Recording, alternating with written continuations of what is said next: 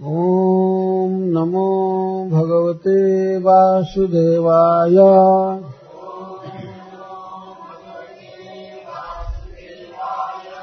ॐ नमो भगवते वासुदेवाय।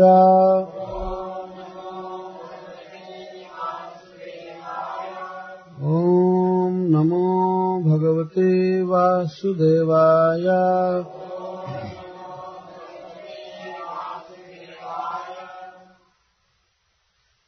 एवं विधा गदन्तीनाम् स गिरः पुरयोषिता निरीक्षणेनाभिनन्दन् स्वस्मितेन जयो हरिः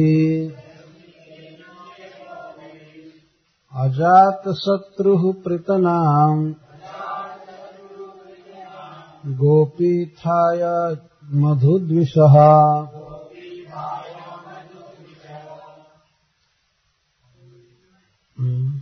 परेभ्य शङ्कितः स्नेहात्।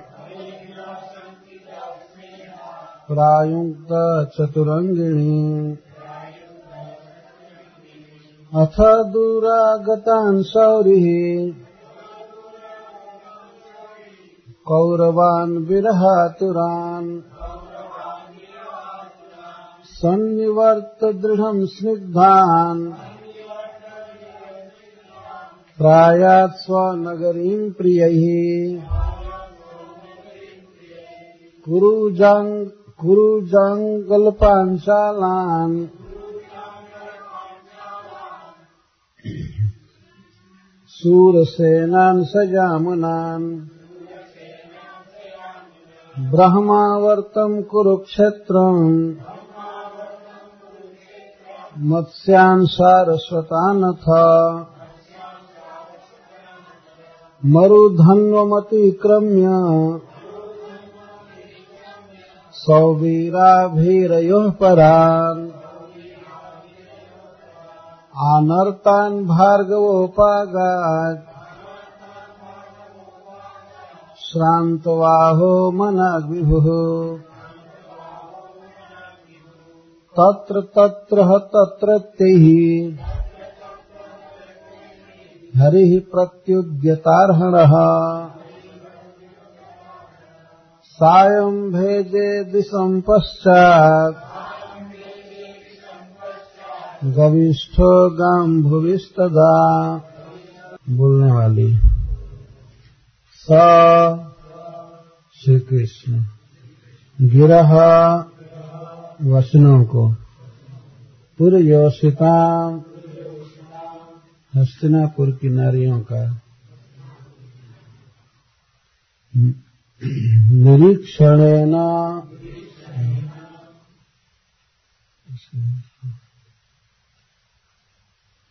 अभिनंदन। दृष्टि द्वारा अभिनंदन करते हुए। सस्मितेना स्मित से युक्त निरीक्षण द्वारा। जजो चले गए। हरि ही उनके मन का हरण करने वाले।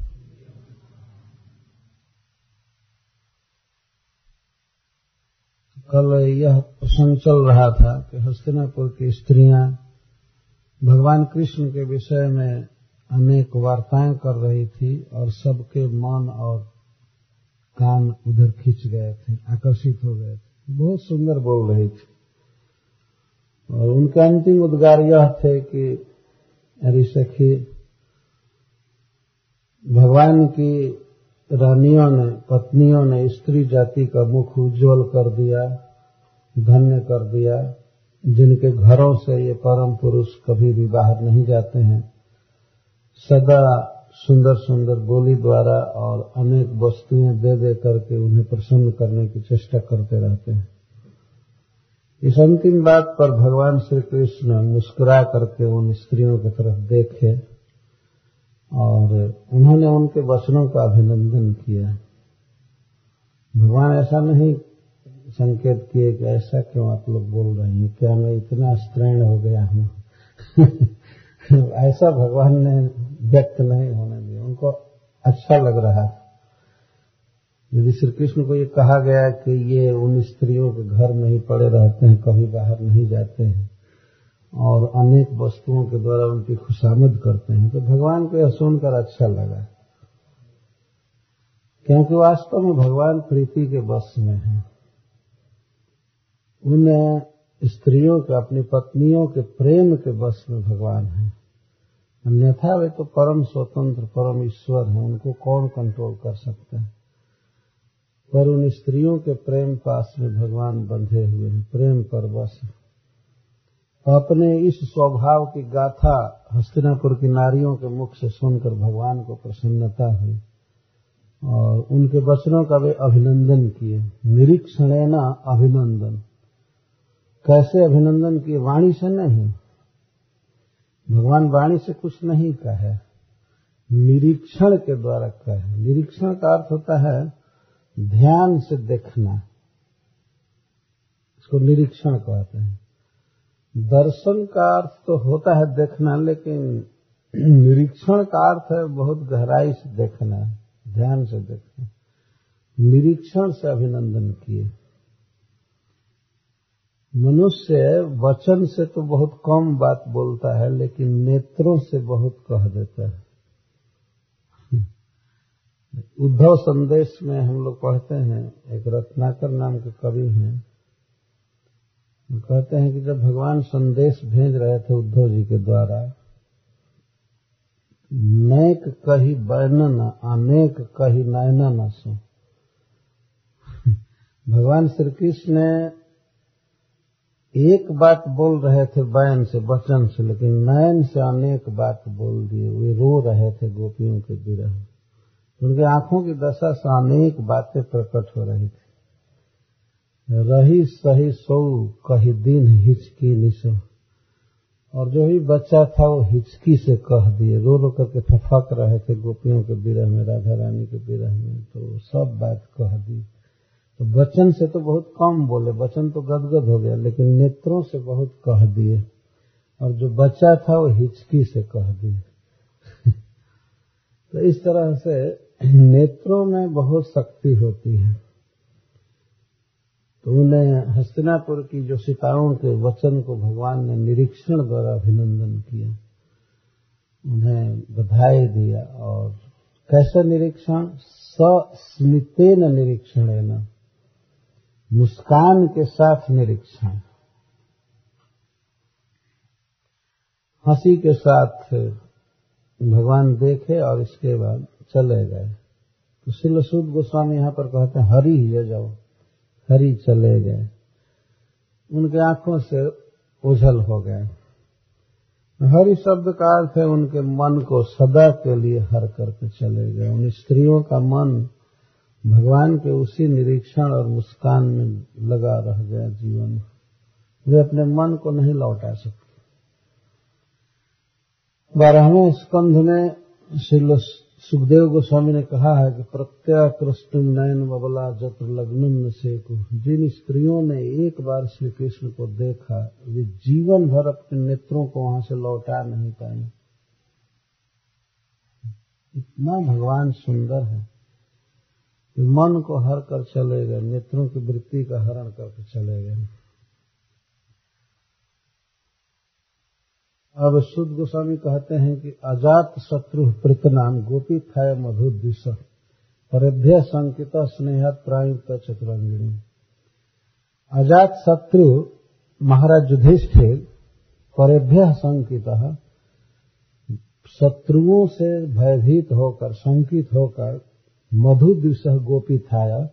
मधुसूदन भगवान की रक्षा के लिए एक औक्षणी सेना प्रायुक्त नियुक्त किए। एक औक्षणी सेना दिए कैसी सेना चतुह अंगिड़ी, चतुरंगिड़ी, जिसके चार अंग होते हैं। पैदल चलने वाले सैनिक और रथ पर युद्ध करने वाले महारथीगण, हाथी पर सवार और घोड़े पर सवार। इसको चतुह अंगिड़ी, चतुरंगिड़ी सेना कहते हैं। तो चतुरंगड़ी सेना उन्होंने नियुक्त किया किसकी रक्षा के लिए? मधु द्विष मधु दैत्य से द्वेष करने वाला, अर्थात मधु जिनसे द्वेष करता है, करता था, जो मधु जैसे विकट दैत्य को भी मारने में समर्थ है, वैसे भगवान की रक्षा करने के लिए। जो मधु दैत्य का वध कर सकते हैं, उनका मनुष्य क्या बिगाड़ सकता है, कुछ भी। परंतु परिभ्य संकित शत्रुओं से भीत थे युधिष्ठिर महाराज। श्री कृष्ण पर आक्रमण करेंगे। इसमें प्रश्न हो सकते हैं, ऐसी क्यों अटपटांग कल्पना कर लिए? क्या भय है मधुसूदन को? उनका कोई क्या करेगा? तब कहते हैं, स्नेह हाथ। जहाँ स्नेह होता है, वहाँ अनिष्ट की आशंका होती है। श्री कृष्ण के प्रति उनका स्नेह था।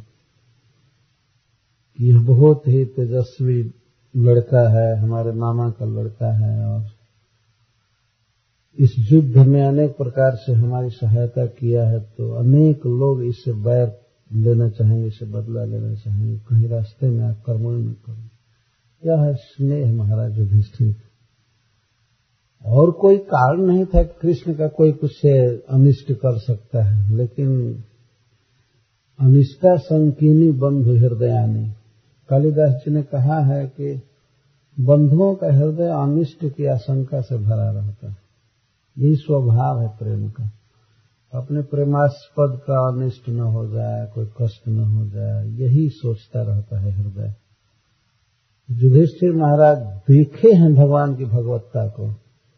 ब्रह्मास्त्र से रक्षा, नारायणास्त्र से रक्षा, अनेक विपत्तियों से रक्षा, अनेक स्थलों पर बहुत बहुत ऐश्वर्य देखे हैं। भगवान की विभूतियों का दर्शन किए हैं, लेकिन फिर भी स्नेहात फिर भी स्नेह ही उमड़ रहा था। और इसलिए एक औक्षणी सेना लगाया। अर्जुन भी साथ जा रहे थे, सत्यकी साथ थे, उसके बाद भी एक औक्षणी सेना लगाया। तो भगवान के साथ, ये सारे कौरव, युधिष्ठिर आदि, ये सब साथ में ही चल रहे थे, बहुत दूर आ गए। अथ दूरागतान सौरी कौरवान विरहा तुरान सारे कौरव कुरुवंश में उत्पन्न हुए युधिष्ठिर आदि, ये सब हस्तिनापुर के लोग बहुत दूर तक चले आए भगवान को विदा देने के लिए। दूर आगतान दूरागतान जैसे अपने बंधुओं को विदा करने के लिए प्राय लोग जाते हैं तो युधिष्ठिर महाराज आदि जो कौरव थे, वे बहुत दूर आ गए। दूरागतान क्यों दूर आ गए? क्योंकि बिरहा तुरानुभावी विरह से बहुत व्याकुल हो रहे थे। हम कैसे कृष्ण के बिना रहेंगे? कैसे हमारा जीवन बीतेगा? यद्यपि वे राजा हो चुके थे। सारी सफलता महाराज युधिष्ठिर का चरण चुम रही थी। सब कुछ वैभव था, लेकिन कृष्ण के बिना ये सब बहुत विकल्प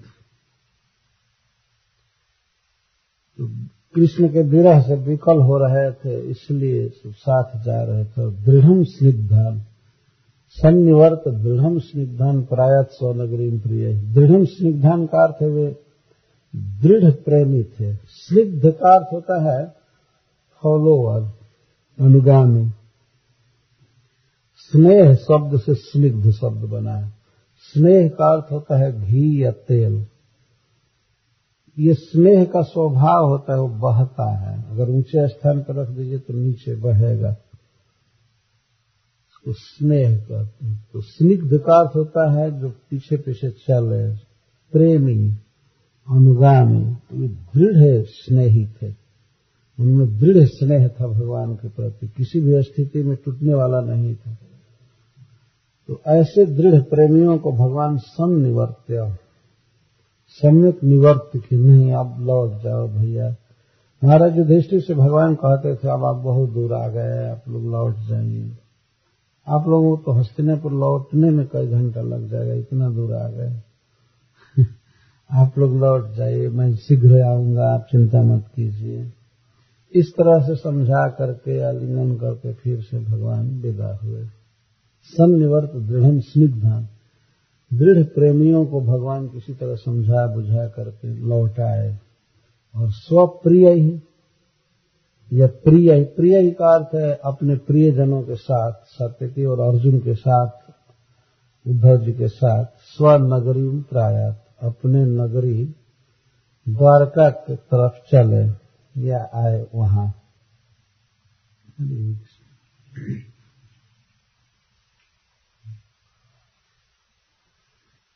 अपने प्रिय उद्धव, अर्जुन और सप्तकी के साथ भगवान आए द्वारका क्षेत्र में।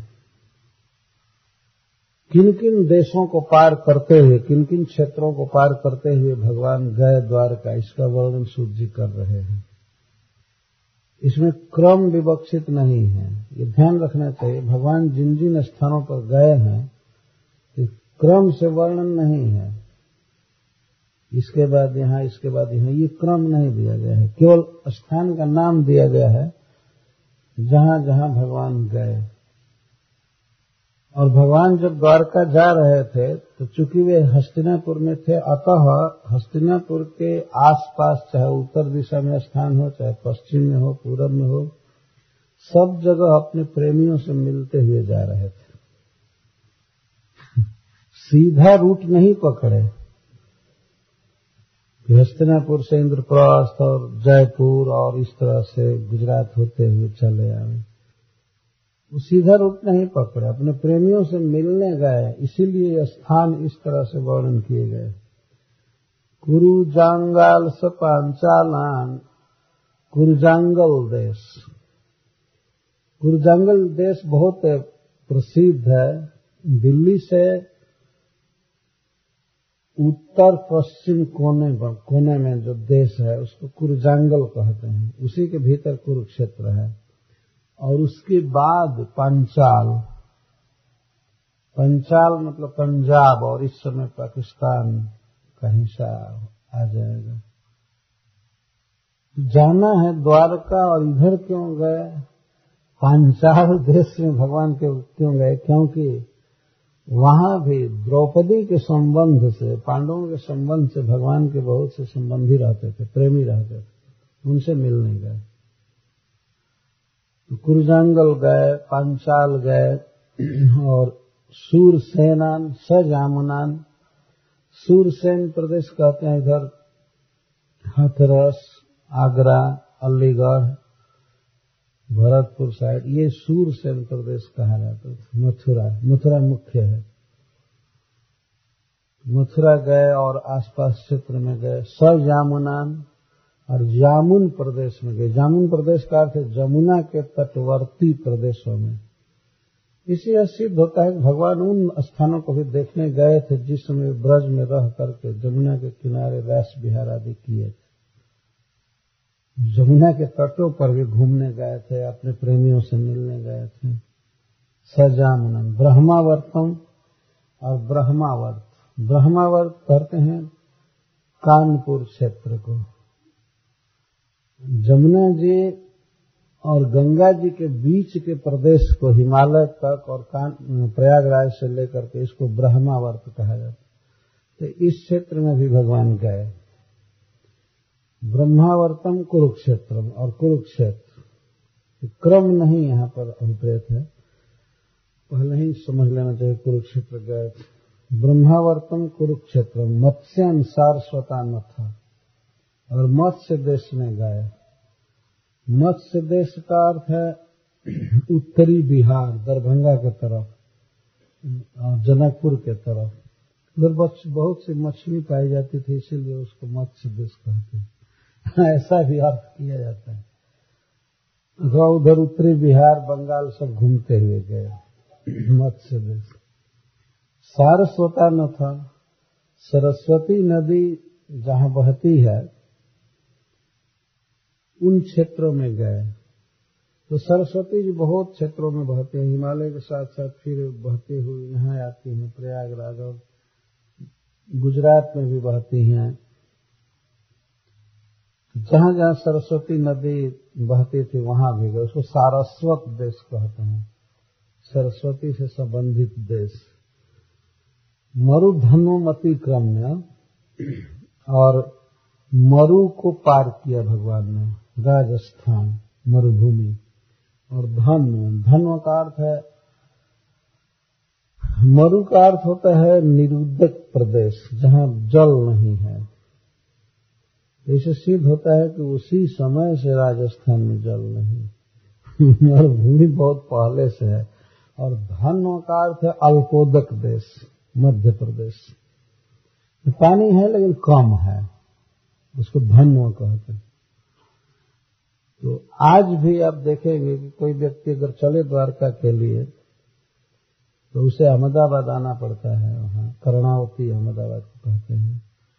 कर्णावती आने के लिए बीच में ज़रूर मध्य प्रदेश पड़ता है। राजस्थान पड़ता है मध्य प्रदेश पड़ता है, इस तरह से गुजरात फिर आता है। तो मरु धनवम अतिक्रम्य, मरु को पार किया भगवान ने और धनव को भी। बीच बीच में, धन्व प्रदेश पड़ जाता है मध्य प्रदेश से कहा जाता है। कम पानी है वहाँ। सौवीरा भी भीर परान, फिर सौवीर देश में आए, आभीर देश में आए, ये सब गुजरात में ही पढ़ते हैं। सौवीर, आभीर। इसके बाद अनर्तन भार्गव उपागात हे भार्गव, हे भृगुवंशी सौनक जी, इसके बाद भगवान सौवीर और आभीर से परे पार करके आनर्त देश में आए। ध्यान रखना चाहिए कि पहले आनर्त नाम के एक राजा थे उन्होंने, उनके नाम पर उस क्षेत्र का नाम आनर्त देश हुआ था। तो आनर्त देश में आए। यह कथा कहते हैं सूर्य जी कहते हैं कि हे भार्गव, हे भृगुवंशी सौनक जी, उस समय भगवान के घोड़े कुछ थक गए थे। एक दिन में ही भगवान नहीं आ गए। ऐसा नहीं था कि बहुत बिजली की तरह सब जगह घूमते हुए चले गए। प्रतिदिन वे शाम होने पर रुकते थे, उसका वर्णन करते हैं। जहाँ जहाँ भगवान गए, तत्र तत्र तत्र तैर हरि प्रत्युद्यतारहण सायं भेजे दिशम पश्चात गविष्ठो गाम गतस्तदा। जहाँ जहाँ भगवान जाते थे, जिस जिस देश में गए, जिनका नाम ऊपर दिया गया है, तत्रत्य ही वहाँ के लोगों द्वारा प्रत्युद्यत अर्हण सब लोगों ने भगवान को भूरी भूरी भेंट दिया, उपहार दिया। और भगवान स्वीकार कर रहे थे, अपने प्रेमियों के दिए हुए उपहार को, उपायन को श्री कृष्ण स्वीकार कर रहे थे। सब जगह गए और सब लोगों ने दिया। जब भी शाम हो जाती थी, शाम के समय भगवान रथ से उतर जाते थे। और खास करके कोई जलाशय देख करके, वहाँ उतर जाते थे और संध्या बंधन करते थे। किसी भी व्यक्ति को अपने जीवन में दिन और रात का हिसाब करके देखना चाहिए। एक दिन बीत रहा है तो बहुत बड़ा समय बीत गया। संध्या के समय ईश्वर के साथ अपने संबंध का स्मरण किया जाता है, इसको संध्या बंधन कहते हैं। संध्या का बंधन नहीं किया जाता है, संध्या काल में भगवान का बंधन किया जाता है, इसको संध्या बंधन कहते हैं। और आजकल के लोग तो कुछ सोचते ही नहीं कि सूरज उगे चाहे डूबे, इससे क्या मतलब है? केवल घड़ी देखते हैं, उनका ऑफ़िस छूट रहा है, ये हो रहा है हो रहा है। लेकिन दिन बीतना एक जीवन की इकाई समाप्त हो रही है माप किया जा रहा है। लोग नाप नाप, रोज नाप नाप करके जीवन खत्म किया जाएगा पहले के लोग इन बातों पर विचार करते थे, जीव, आज का दिन समाप्त हुआ। इसलिए वे बड़ी तत्परता से भगवान का स्मरण करते थे, भजन करते थे। संध्या बंदन भगवान करते थे। कब? जब गविष्ठ गाम गतस्तदा। जब गविष्ठ, अर्थात सूर्य। सूर्य जब जल में जाते थे तब। सूर्य भगवान ने दो जगह अस्त होते हैं, या तो समुद्र में या पर्वत में। यदि पर्वत में अस्त होते हैं तो उसको अस्ताचल कहा जाता है। यह समुद्र में अस्त होते हैं तो उसको अस्तारणव कहा जाता है। यद्यपि वो पर्वत और समुद्र भगवान सूर्य से बहुत दूर होते हैं, लेकिन वो ऐसे जाते हैं पश्चिम दिशा में तो लगता है कि समुद्र में डूब रहे हैं। द्वारका में एक सनसेट पॉइंट है, जहाँ पर देखा जाता है कि भगवान सूर्य समुद्र में प्रवेश कर रहे हैं। बहुत अच्छा लगता है देखने में।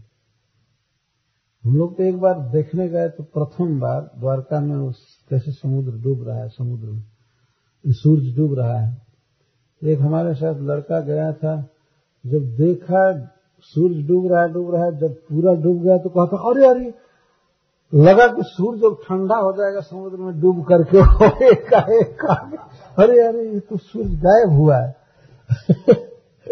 सूर्य तो बहुत दूर है समुद्र से, लेकिन ऐसा लगता है कि समुद्र में डूब रहा है। गविष्ठ गविष्ठ का अर्थ है सूर्य सूर्य जब सूर्य को गविष्ठ कहते गवि माने स्वर्ग, आकाश आकाश में सूर्य रहता है, लेकिन वह जब समुद्र में डूबता था, तब भगवान रथ से उतरकर पृथ्वी पर आ जाते थे और स्नान करते थे याचमन करते थे और उसके बाद मनुष्य की लीला करते हुए संध्या बंदन करते थे।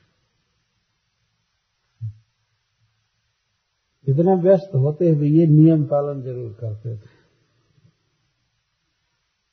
अनर्थ देश में आ गए। अब ग्यारहवा अध्याय चालू कर रहे हैं। शिवसुद गोस्वामी कहते हैं कि आनर्तान उपव्रज स्वृद्धान जनपदान स्वकान दधमौ दर्वरम तेषाम विषादम समयन निवा अनर्थ देश में, अपने क्षेत्र में आकर भगवान बिल्कुल द्वारका के पास और द्वारका वासियों के और द्वारका के आसपास के जनता के शोक को नष्ट करने के लिए, शोक नष्ट करते हुए से अपना शंख बजाए। दधमौ दरवरम तेषाम विषादम समयम निवा। दर का अर्थ होता है शंख।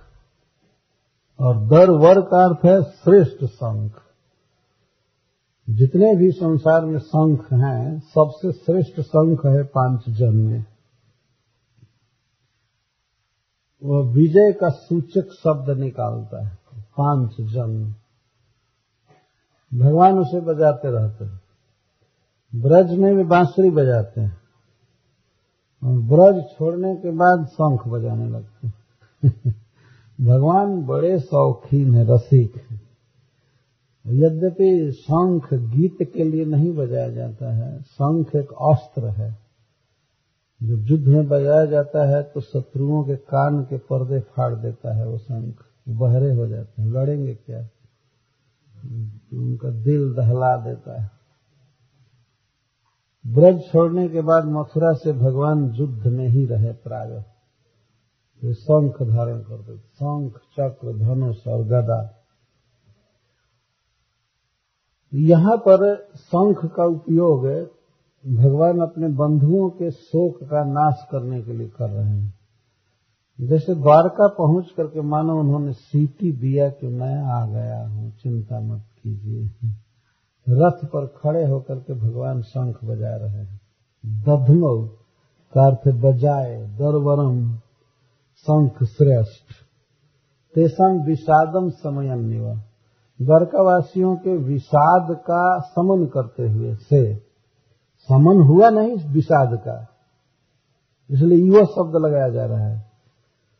श्री कृष्ण के विरह का जो दुख है, वो श्री कृष्ण के शंख वादन से ही समाप्त नहीं हो जाएगा। जब श्री कृष्ण मिलेंगे, उनका आलिंगन मिलेगा, दर्शन मिलेगा, उनकी सेवा करेंगे, तब जाकर के विरह का समन होगा। लेकिन ऐसा लग रहा था जैसे भगवान उनके विरह ज्वर को कम करते हुए शंख बजा रहे हैं, अपने आगमन की सूचना दे रहे हैं। और द्वारका के बाहर भी बहुत जनता थी, कई गाँव में तो उनसे सब सुन रहे थे, द्वारका के लोग सुन रहे थे, बहुत उच्च स्वर से शंख बजा रहे थे भगवान।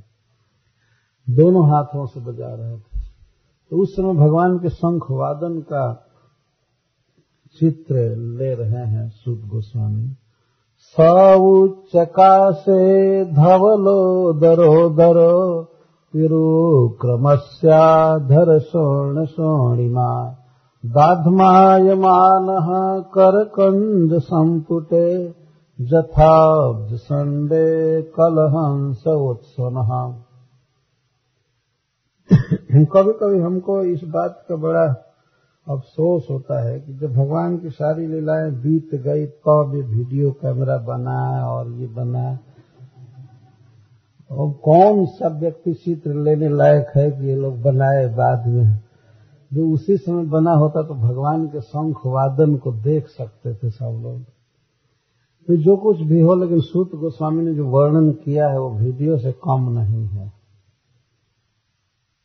जो कहते हैं कि उच्च का से धौलो दरो दरह। दरह, शंख धौलो दरह। उसका उदर बिल्कुल धवल था। शंख का जो भीतरी भाग था या बाहरी जो भी वो बिल्कुल धवल था, उज्जवल। लेकिन जब भगवान बजा रहे थे दोनों हाथों से पकड़ करके तो भगवान के लाल लाल अधर की लालिमा से शंख भी थोड़ा थोड़ा लाल लग रहा था। रिफ्लेक्ट हो रहा था भगवान के का, के अधर की लाली सोनी सोणिमा शंख को लाल कर रही थी। एक तो हाथ भी लाल था तो हाथों पर बैठा हुआ था और उच्च स्वर से भगवान बजा रहे थे। तो ऐसा लग रहा था कि जैसे कोई राजहंस खुद सुंदर दो लाल कमल पर बैठ करके उच्च स्वर से बोल रहा है। जथाब्ज संडे कलहंस उत्स्वर कलहंस तो राजहंस। उच्च सोना उच्च स्वर से बोल रहा हो, ऐसा लग रहा था।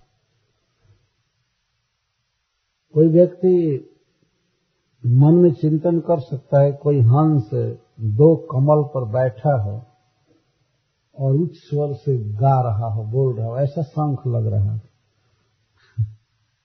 और उरुक्रम से अधर सोण सोणिमा। उरुक्रम के श्री कृष्ण के अधर की लाली से लाल हो गया था। भगवान के जो अधर हैं बिल्कुल लाल रहते हैं स्वाभाविक। भगवान कभी भी लिपस्टिक नहीं लगाए। कभी ज़रूरत ही नहीं पड़ी भगवान को। इसकी। और इतना लाल है कि उससे शंख लाल हो गया। अद्भुत है भगवान भगवान के सारे अंग अद्भुत और हाथ भी लाल उनका त, हाथ का जो तलवा है वो लाल। बाहर श्याम रंग के हैं लेकिन पैर का तलवा हाथ का तलवा अधर ये सब बिल्कुल लाल तो वह शंख बहुत सुंदर लग रहा था भगवान के हाथों में और भगवान के ओठों से सट करके। क्या यह किसी वीडियो से कम है क्या वर्णन? कम नहीं है वास्तव में। कोई भी व्यक्ति ध्यान कर सकता है कि भगवान किस तरह शंख वादन कर रहे हैं। और भगवान का अभिप्राय क्या है शंख बजाने में? अपने स्वजनों के विरह ताप को दूर करना। बहुत काल द्वारका से बाहर थे। सब उनके लिए चिंतित थे। और वो भी बाहर कहाँ थे? युद्ध में बहुत अनिष्ट की आशंका होती रहती थी। वो देखे बिना लोगों को चैन नहीं था। थोड़ा सा हम लोग सोचते हैं कि भारत में कहीं युद्ध न हो जाए तो कांपने लगते हैं। मंगल कामना करते हैं कि हे भगवान, युद्ध न हो, युद्ध न हो। और श्री कृष्ण तो युद्ध में गए थे। भीषण युद्ध था। तो कितना भगवान की पत्नियाँ व्याकुल रहती होंगी, माँ देव की या वसुदेव जी और सब स्नेह। वो पूजन करते थे देवताओं का, भगवान शिव का, कि कृष्ण बिल्कुल सुरक्षित आ जाए, आपकी कृपा से। इस तरह से मनाते रहते। एक एक क्षण उनका कोटि कोटि वर्ष जैसा बीत रहा था। ये आगे वर्णन आएगा। तो भगवान तो आ ही गए हैं, लेकिन उन्होंने सोचा कि पहले शब्द द्वारा उनका विरह शोक दूर करें। कम से कम मैं जब शंख बजाऊँगा और वे सुनेंगे तो इतना तो ध्यान रहेगा कि कृष्ण सुरक्षित आ गया है तो इससे उनको आश्वासन मिलेगा। और दूसरी, दूसरा अभिप्राय भगवान का यह था कि वे जान जाएँगे कि मैं आ रहा हूँ तो मेरे स्वागत के लिए घरों से निकलेंगे जो उनका अभीष्ट रहता है। और ऐसा हुआ भी। जो जो कार्य कर रहा था, सब कुछ छोड़ करके कृष्ण के लिए दौड़ गया। एक बहुत श्रेष्ठ हाथी को आगे करके और रथों पर चढ़ करके बहुत प्रकार की सामग्रियाँ लेकर के वसुदेव जी, अक्रूर जी, बलराम जी, जो गुरु वर्ग थे, भगवान से श्रेष्ठ थे, वे सब लोग चल दिए भगवान के पुत्र और द्वारका के सब नागरिक, सब लोग आए। इसका वर्णन सुख जी आगे करेंगे।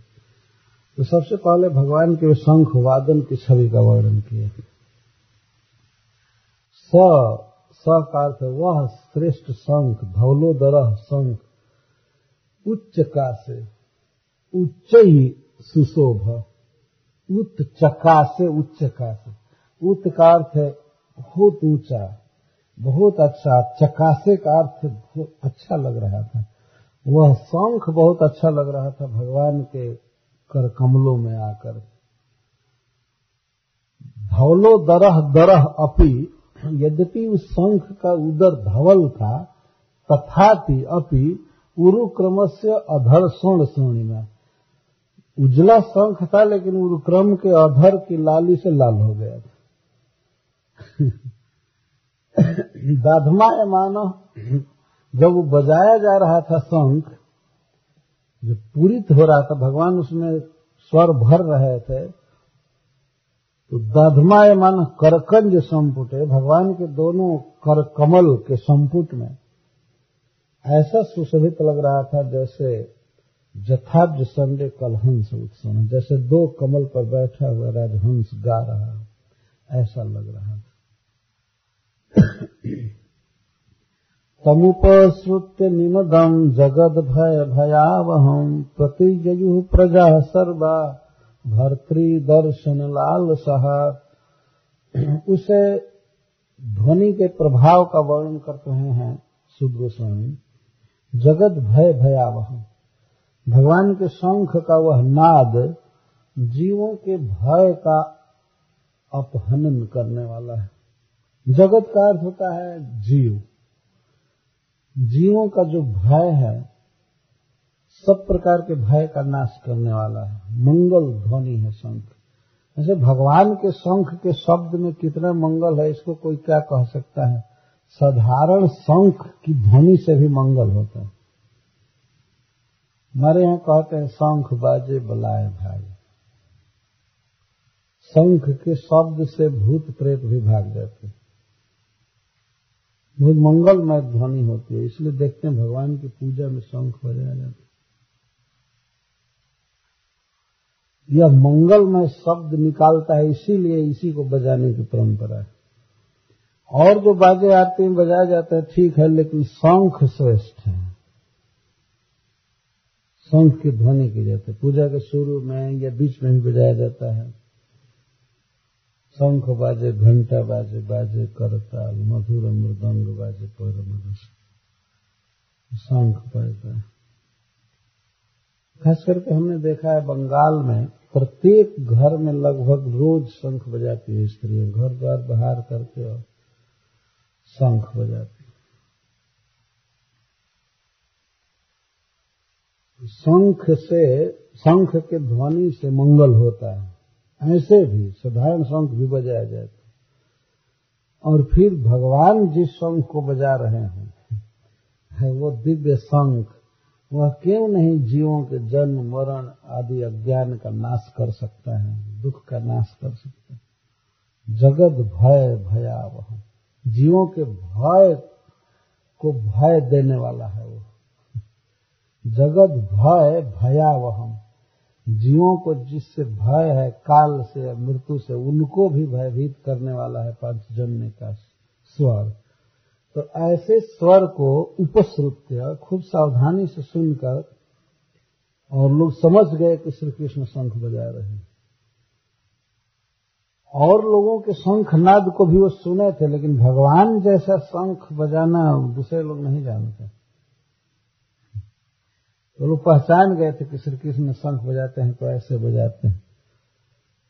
ये सब आए श्री कृष्ण के पास। भर्तृ दर्शन लालसा। प्रति ययु प्रजा सर्वा। भर्तृ दर्शन लालसा।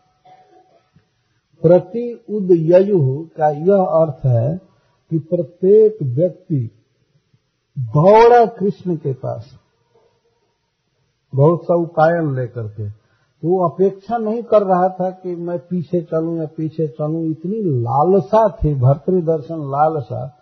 अपने पालक, अपने भरतार श्री कृष्ण के दर्शन की इतनी लालसा थी लोगों को कि वे एक दूसरे की अपेक्षा नहीं कर रहे थे। जहाँ तक हो सके बहुत तीव्र गति से चल रहे थे। इसको प्रति उदयु कहा गया उस आवेश में, दर्शन की लालसा के आवेश में ये विचार नहीं हो रहा था कि नहीं, थोड़ा पीछे चले और लोगों को आगे चलने दे। ये विचार नहीं आ रहा। मैं ही आगे चलूँ, मैं ही आगे चलूँ आगे चलूँ। हम तो उनको, भगवान को देखने की, मिलने की जो लालसा थी, उस लालसा का अंदाज हम लोग तो नहीं लगा पाएँगे, क्योंकि हम लोगों में इतना प्रेम, हम लोग सांस लेना चाहते हैं। मान लीजिए कोई व्यक्ति किसी का गला पकड़ ले और नाक पकड़ ले और कह दे कि मैं सांस नहीं लेने दूँगा। तो आधा मिनट, एक मिनट नहीं कहेंगे, अरे छोड़ दे, छोड़, मर जाऊँगा, सांस लेने दो, सांस लेने दो। इसको लालसा कहते सांस लेने की, जीने की कितनी लालसा है। इससे कई गुना अधिक उन द्वारकावासियों की लालसा थी भगवान को देखने के लिए। कितनी उत्कंठा से चले होंगे, तत्परता से चले होंगे। इसीलिए सूर्य जी कहते हैं, प्रति उदयु प्रत्युजयु प्रजा, सर्वा। और सर्वा से तात्पर्य है कि चाहे बालक, वृद्ध, युवा, स्त्री, पुरुष, कोई भी सर्व प्रजा प्रतिजयु प्रतियुजयु भर्तृ दर्शन लालसा। श्री कृष्ण के दर्शन की लालसा सब चले। और वहाँ पर सब आ रहे हैं, जो भी आ रहा है, तत्रोपनीत बलयो रविर्दीप निवाद्रिता। आत्मा रामम पूर्ण कामम निजलाभेन नित्यदा जो व्यक्ति आ रहा है वो उपहार लेकर के आ रहा था, श्री कृष्ण को देने के लिए भेंट। उपहार में अलंकार वस्त्र स्वर्ण मुद्रा और मिठाइयाँ भोजन जो भी जो भी है, है लेकर के आ रहे थे तत्र का तस्मिन श्री कृष्ण उपनीत बलय बलि का अर्थ उपहार। जहाँ प्रेम होता है किसी के प्रति तो देने की लालसा बहुत उमड़ती है। प्रेम वास्तव में देना जानता है। आप देखे होंगे संसार में, जहाँ भी स्नेह होता है तो स्नेह में व्यक्ति देता है। देता है और तृप्ति नहीं मानता है। जो भी आ रहा था, वो श्री कृष्ण को देने के लिए बहुत सी वस्तुएँ लेकर के आ रहा था। तत्रोपनीत बलय। चाहे बक्से में भर करके, या हाथ में लेकर के, या किसी सवारी पर लेकर के, सब। श्री कृष्ण को देने के लिए आ रहे थे। यद्यपि भगवान को कोई अपेक्षा नहीं है कि उनको कोई वस्तु दे, वे निरपेक्ष हैं। तो सब तरह से परिपूर्ण हैं। उनको किसी वस्तु की आवश्यकता नहीं है। इसीलिए ऐसे निरपेक्ष भगवान को भी देने के लिए वो लोग आ रहे थे प्रेम से और भगवान स्वीकार कर रहे थे। इसको कहने के लिए एक दृष्टांत दे रहे हैं। रवे दीपम इव। जैसे कोई व्यक्ति सूर्य को दीपक दिखावे, दीपक दे कि हे भगवान सूर्य ये दीपक ले लीजिए, आपके काम आएगा। अगर रास्ते में कहीं आपको ठोकर न लग जाए, अंधकार में जो व्यक्ति, जो सूर्य सारे जगत को प्रकाश देता है और अपने आप को तो देता ही। उसको कोई आवश्यकता नहीं है कि सूर्य को रास्ता दिखाने के लिए कोई टार्च दे या दीपक दे। वो स्वयं ही कोटि कोटि अनंत जीवों को प्रकाश दे रहा है। तथापि सूर्य को दीपक दिखाया जाता है। षोडशोपचार में सोलह ढंग के पूजा में पूजा है दीपदान। तो सूर्य को भी दीपदान दिया जाता है। दीपक ले लीजिए तो छाता ले लीजिए, ये पानी ले लीजिए, फूल ले लीजिए। तो रवे दीप अनिवार्यतम भगवान यद्यपि आत्मा रामम, आत्मकामम निजला भेन नित्यदा भगवान अपने स्वरूप के आनंद से ही परिपूर्ण है। उनको किसी की कोई वस्तु की पूजा कोई ज़रूरत नहीं। और आत्मा में रमण करते हैं, किसी वस्तु में सुख का अनुभव करते ही नहीं है। तथापि उनको देने के लिए लोग लाए और भगवान ने स्वीकार किए। फिर भी दिए। यही, यह उनके प्रेम का सूचक है। उन्हें ये भावना नहीं थी कि ये तो ईश्वर है, ये भगवान है, इनको क्या देना है। जहाँ प्रेम नहीं होता है तो आदमी वहाँ ये नाना प्रकार का बहाना करता है। एक बार एक व्यक्ति बोल रहा था, हरियाणा में मैं गया था, प्रोग्राम था। तो लगा बहस करने। जब मैंने पत्रम पुष्पम फलम प्रेम की व्याख्या किया ताकि भगवान को अर्पण करना चाहिए।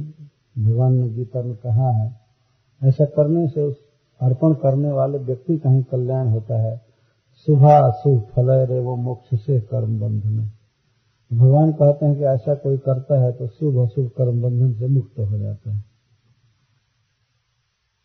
तो वह व्यक्ति ये बात सुन करके बहुत अनवाइड हो गया लगा कहने के ठीक है, उस समय तो भगवान सामने थे, उनको दिया जाता था, लेते थे, अब कहाँ दे? मैं कहा कि हम लोगों की पूजा को, अर्चा को स्वीकार करने के लिए भगवान अर्चा विग्रह के रूप में प्रकट होते हैं, शास्त्रों में लिखा गया है। वहाँ दे सकते हैं। तो लगा बहस करने, हिंदी में एक बहुत गीत प्रसिद्ध है, किसी नास्तिक का लिखा हुआ है तो वो उसको गाने लगा, कहने लगा।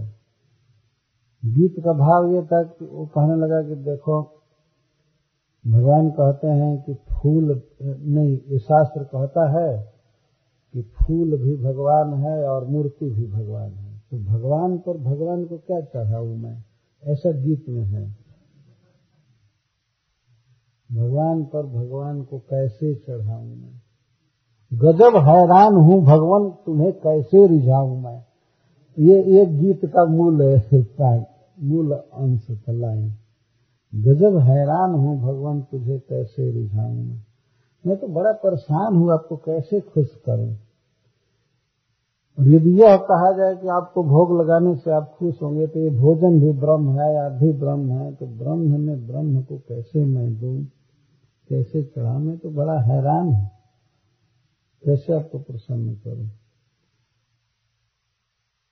तो वत में कहा कि ये केवल पूजा करते समय आपकी ये भावना आती है कि ये फूल भगवान है, मूर्ति भगवान है।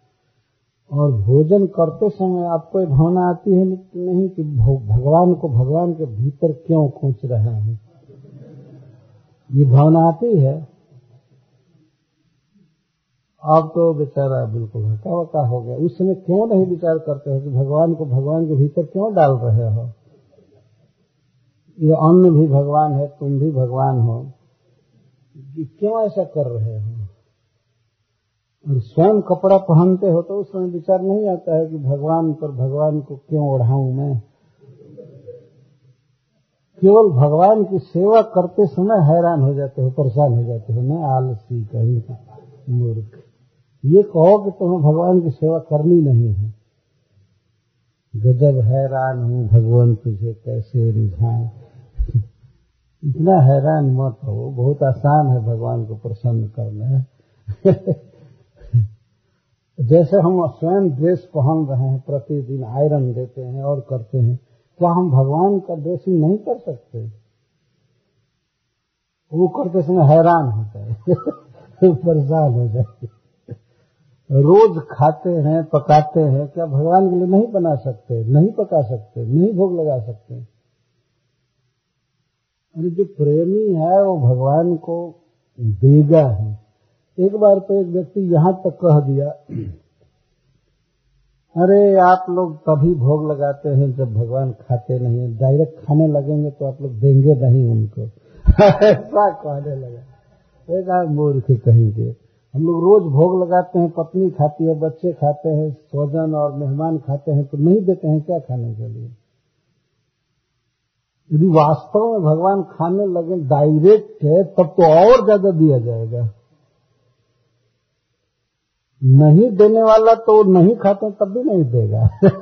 जब वो खा करके छोड़ देते हैं पूरा पूरा तब तो लोग देते ही नहीं है और कहीं वास्तव में सब ले जाए, बैकुंठ और खा जाए तो तब कौन देगा? जो प्रेमी नहीं हो तो बिल्कुल नहीं देगा। और प्रेमी है तो भगवान यदि डायरेक्ट खाने लगे और लेने लगे तो और ज़्यादा देगा। हम रोज बच्चे को खिलाते हैं, बच्चा खा जाता है तो क्या माँ उसे नहीं खिलाती है? और प्रेम से खिलाती है, ज़्यादा पिलाती है ये। तो प्रेम का स्वभाव, द्वारका के लोग ऐसे प्रभु को उपायन दे रहे हैं, जो प्रभु संसार को, सभी जीवों को प्रत्येक वस्तु दे रहे हैं।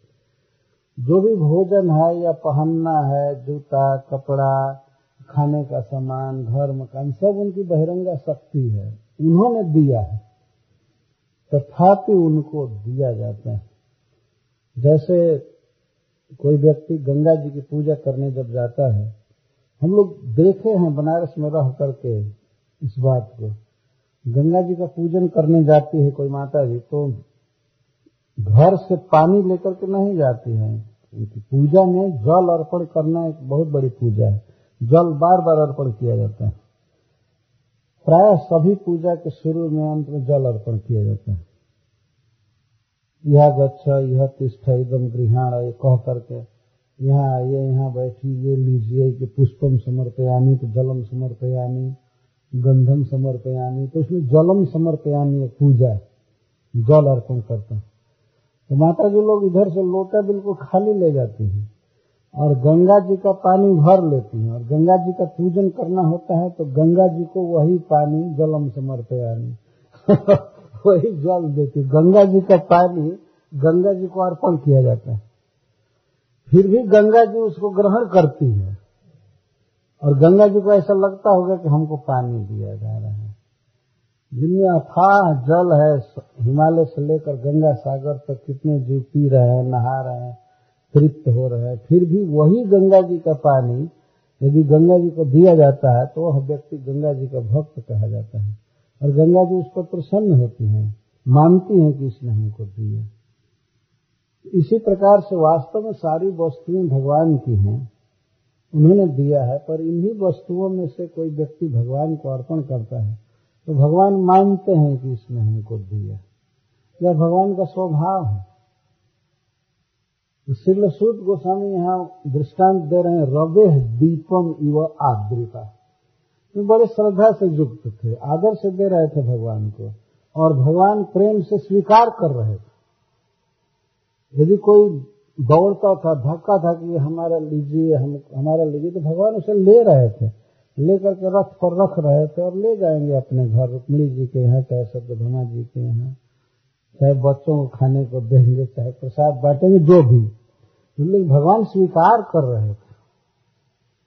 कौन भगवान स्वीकार कर रहे थे, उसको शुद्ध कहते हैं, आत्मा रामम पूर्ण कामम निजला भेन नित्य जो अपने स्वरूप में ही रमण करते हैं, स्वरूप के आनंद से ही परितृप्त वे प्रभु उनके उपहार को स्वीकार कर रहे थे। उनसे क्या ज़रूरत है? बताइए, क्या सूर्य को किसी दीपक की ज़रूरत है? जो सारे जगत को उद्भाषित करता है, सबको प्रकाश देता है, अपने लिए तो प्रकाश देता है, ये सारे जगत को देता है, उसको क्या दीपक से हेल्प मिलेगा? बल्कि ना समझ व्यक्ति होगा, जो भक्ति तत्व से अनभिज्ञ होगा, वो दीपक दिखाते हुए सूर्य को कहेगा कि क्या ब्लाइंड मूर्खता है। सूर्य को दीपक की ज़रूरत है। लेकिन फिर भी आपने देखा होगा सूर्य को दीपक दिखाया जाता है। दिया जाता है कि सूर्य भगवान अपना काम चलाएँगे अंधकार में।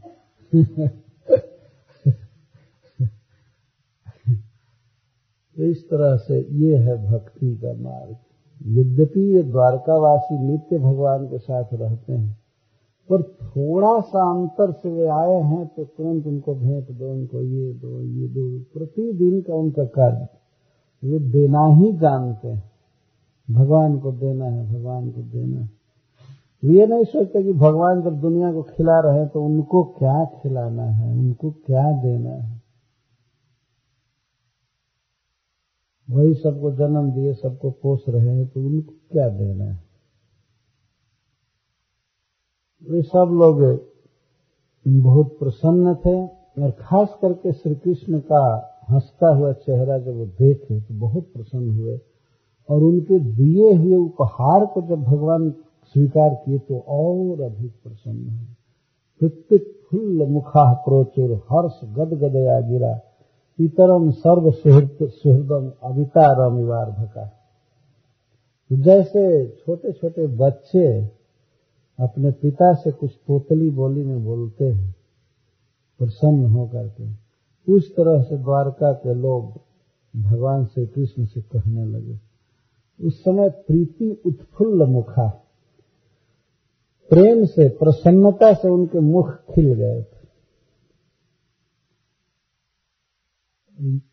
शास्त्रों में अनेक बार यह बात कही गई है और लोक में भी हम लोग देखते हैं मुख वही रहता है व्यक्ति का, परंतु भिन्न भिन्न परिस्थितियों में वो कुम्हला जाता है और खिल जाता है। अकस्मात अनुकूल विषय पा करके मुख प्रफुल्लित हो जाता है, खिल जाता है और विपरीत बात होने पर विषाद में डूब जाता है, कुम्हला जाता है। तो द्वारका के लोगों का मुख कुम्हला गया था भगवान के विरह में, लेकिन उनको देखते ही और यह देख करके कि श्री कृष्ण हमें वैसे ही प्रेम कर रहे हैं जैसे पहले करते थे।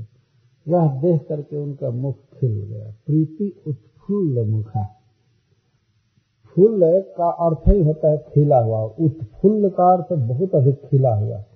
आनंद से मुख खिल गया, शोभा छा गई।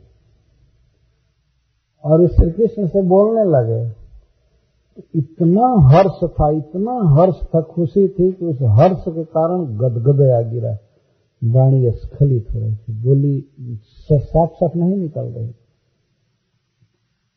दो समय में व्यक्ति का गला रुंध हो जाता है, कि शोक के अवसर पर। शोक होता है, आँसू गिरने लगता है और वाष्प भर जाता है कंठ में तो वाष्प से गदगद वाणी हो जाती है, आँसू से। और आँसू से तात्पर्य यह है कि एक आँसू आँखों में बहता है और कुछ आँसू गला में आ जाता है, इसीलिए वाणी गदगद हो जाती है। और दूसरा कारण होता है हर्ष।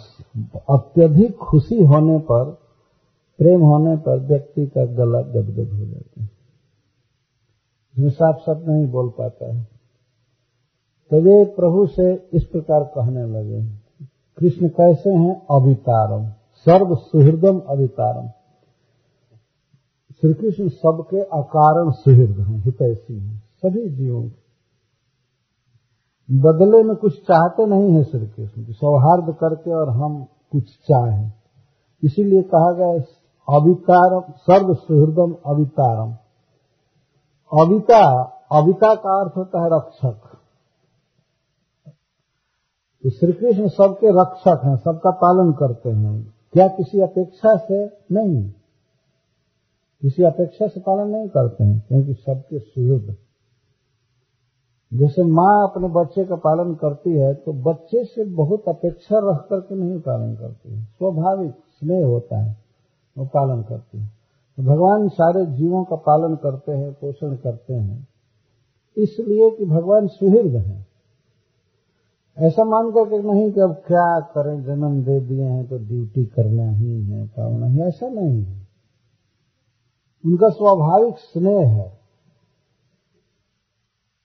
या ऐसे पालन नहीं करते हैं, जैसे अमेरिका में बहुत सी इंश्योरेंस कंपनियाँ हैं कि भाई, अब कोई मान लीजिए बीमार पड़ गया और उसकी चिकित्सा कहीं होने लगी तो कोई हेल्थ इंश्योरेंस कराया है, मान लीजिए।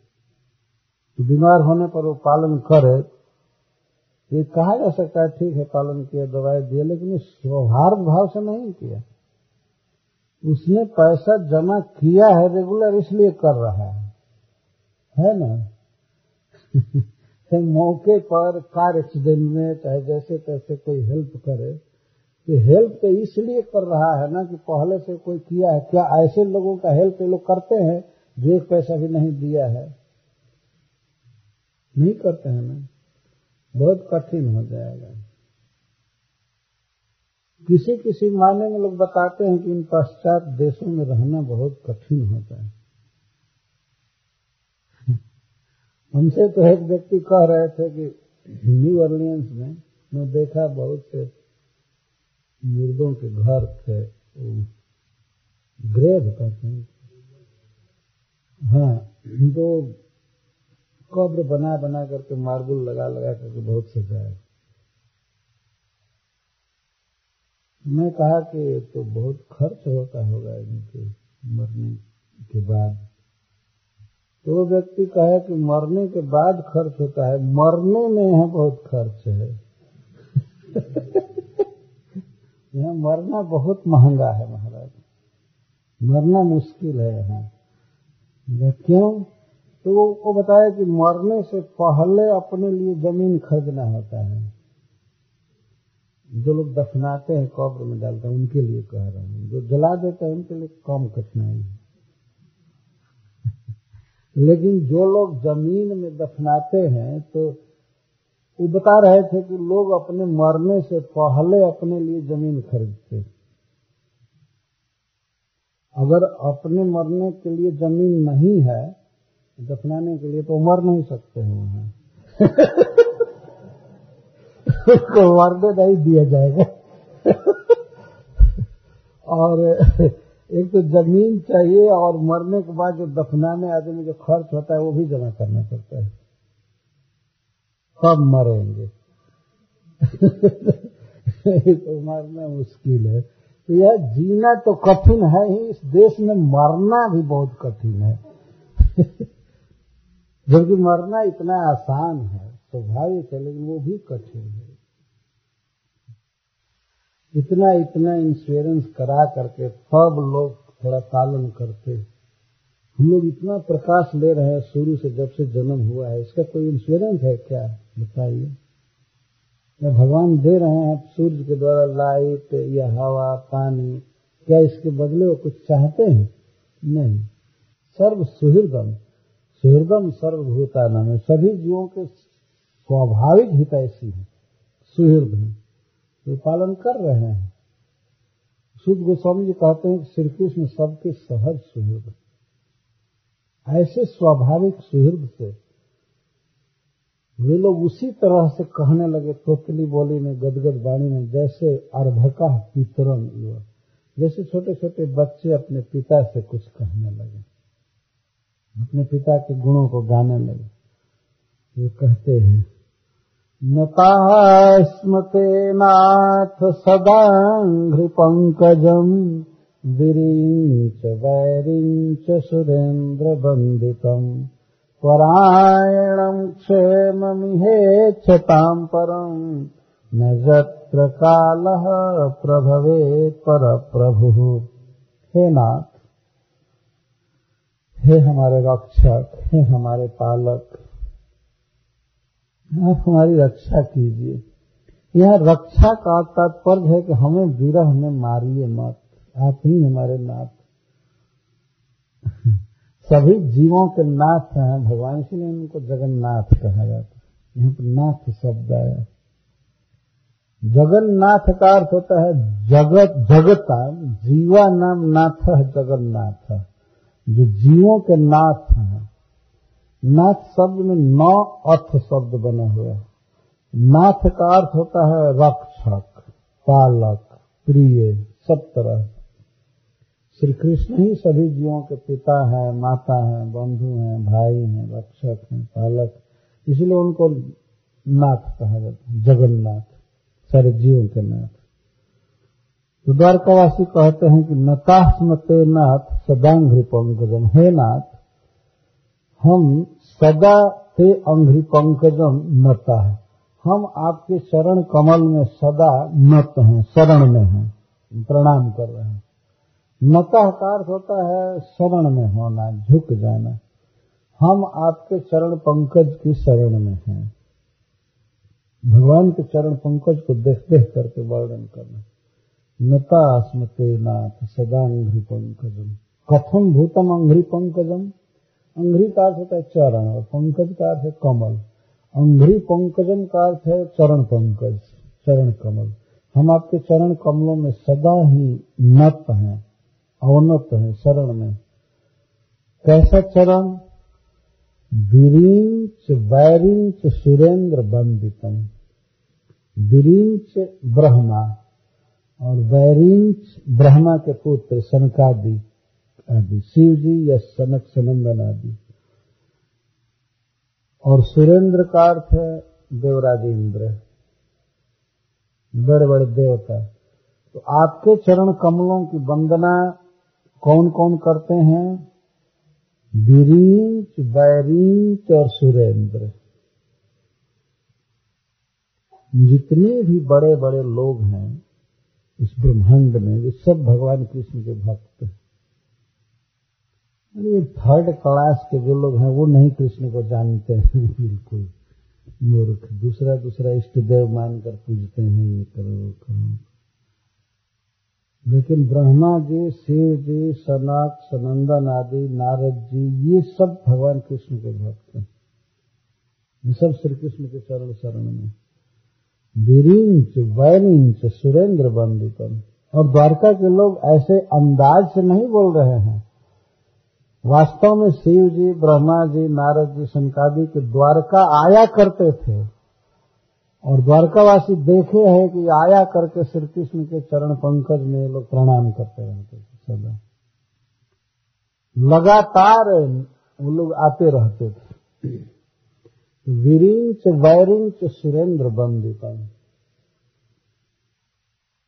ब्रह्मा जी और ब्रह्मा जी के पुत्रों द्वारा और सुरेंद्र द्वारा आपके चरण कमल बंदित हैं। परायणम क्षेम निहक्षताम परम। और जो व्यक्ति क्षेम चाहता है, अपना हित चाहता है, जन्म मृत्यु से या काल से परे जाना चाहता है, उस व्यक्ति के लिए परम परायणम, परम शरण आपके चरण पंकज। इस संसार में व्यक्ति चाहता है कि हमें अभय मिले मैं मरू नहीं मैं सुखी रहूँ। इसके लिए चाहिए कि भगवान के चरणों के शरण ले। क्षेमम इच्छता यह अस्मिन संसार। है इस संसार में जो क्षेम चाहता है हित चाहता है कल्याण चाहता है उस, उसके लिए परम परायण आपके चरण क्षेम का अर्थ होता है सर्व दुख विवर्जित। सर्व सुख प्राप्ति लक्षण कल्याण। जिसमें कोई दुख न हो, सारा दुख से व्यक्ति मुक्त हो जाए और सब सुख प्राप्त हो, इसको क्षेम कहा जाता है। क्षेम शब्द का प्रयोग कई बार शास्त्रों में किया गया परायण, हरिबोल हरिबोल नीलमणि। सुनिए सुनिए। सावधान होकर परायणम क्षेम निहक्षताम परम क्षेमम इच्छता क्षेम चाहते हैं तो कौन क्षेम नहीं चाहते हैं? तो इस संसार में कौन व्यक्ति नहीं चाहता है कि मैं सुखी रहूँ, मुझे कोई दुख ना हो, और जो भी दुख है वो छूट जाए और परमानंद प्राप्त हो, एक इटर्नल लाइफ प्राप्त हो इटर्नल प्लेस प्राप्त हो इटर्नल स्वजन मिले, ये सभी चाहते हैं। लेकिन ऐसा चाहने वाले चाहे जो भी उपाय करें, नित्य जीवन पाने के लिए, सुखी होने के लिए वो नहीं पा सकते उसके लिए पर एकमात्र स्थान है, एकमात्र साधन है श्री कृष्ण का चरण कमल। कोई व्यक्ति भगवान को अपने आश्रय के रूप में ले लेता है, भगवान के चरणों की शरण में आ जाता है तो वह निर्भय हो जाता है। नजत्र काल प्रभवित पर प्रभु, काल वास्तव में परेशान प्रभु, ब्रह्मा आदि का भी शासक है। एक दिन ब्रह्मा जी को भी अपना पद छोड़ना पड़ता है। इसलिए काल को पर प्रभु कहा गया सबसे श्रेष्ठ प्रभु। और पर प्रभु का अर्थ है परेशान ब्रह्मादिनाम अपनी प्रभु कंट्रोलर काल का विशेषण है पर प्रभु ब्रह्मा शिव आदि भी काल के वश में है, पर ऐसा काल भी न जत्र प्रभवे जो श्री कृष्ण की शरण में रहते हैं, उन पर प्रभाव नहीं डाल पाते। उनका प्रभु नहीं है।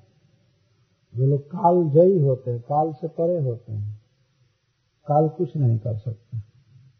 जो काल सारे जगत को नष्ट करता है, जन्म देता है, मृत्यु देता है, बहुत परिवर्तन करता है, वह काल भगवान के भक्तों का कुछ भी नहीं बिगाड़ सकते। न जत्र काल प्रभुवित प्रभु। जत्र का अर्थ है अंग्री दे? भगवान के चरण कमल में रहने वाले पर काल का कोई प्रभाव नहीं होता। इस बात को भागवत में कई बार दिखाया गया जब ध्रुव महाराज वैकुंठ जाने वाले थे, भगवान के धाम से विमान लेकर के नंद और सुनंद आए। और आकर के उन पार्षदों ने कहा कि महाराज, भगवान उत्तम श्लोक ने ये विमान भेजा है। आप इस पर आरूढ़ होइए और चलिए वैकुंठ ध्रुव महाराज जी के लिए इससे सुंदर संवाद क्या हो सकता था बहुत तृप्त हुए इन वचनों से। स्नान किए। स्नान किए और इसके बाद वहाँ जो ऋषि मुनि थे, बहुत दीर्घजीवी, उनके चरणों में प्रणाम करने लगे। वैकुंठ जाना है, लेकिन उसी दीन भाव से ध्रुव जी ऋषियों को, साधुओं को प्रणाम कर रहे हैं, आज्ञा ले रहे हैं। मैं भगवान के पास जा रहा हूँ, मुझे आशीर्वाद दीजिए। थोड़ा भी अभिमान नहीं था कि ये लोग तो तपस्या करके मर रहे हैं लाखों बरस और मैं थोड़े ही समय में चल दिए ऐसा अभिमान नहीं था, नम्रता जब ही वे बैकुंठ पर चढ़ना चाहते तो ध्रुव महाराज का शरीर बिल्कुल स्पिरिचुअल हो गया। दिव्य हो गया। और चढ़ना चाहते थे तो विमान थोड़ा ऊँचा पड़ रहा था। एक पत्थर पर खड़े थे।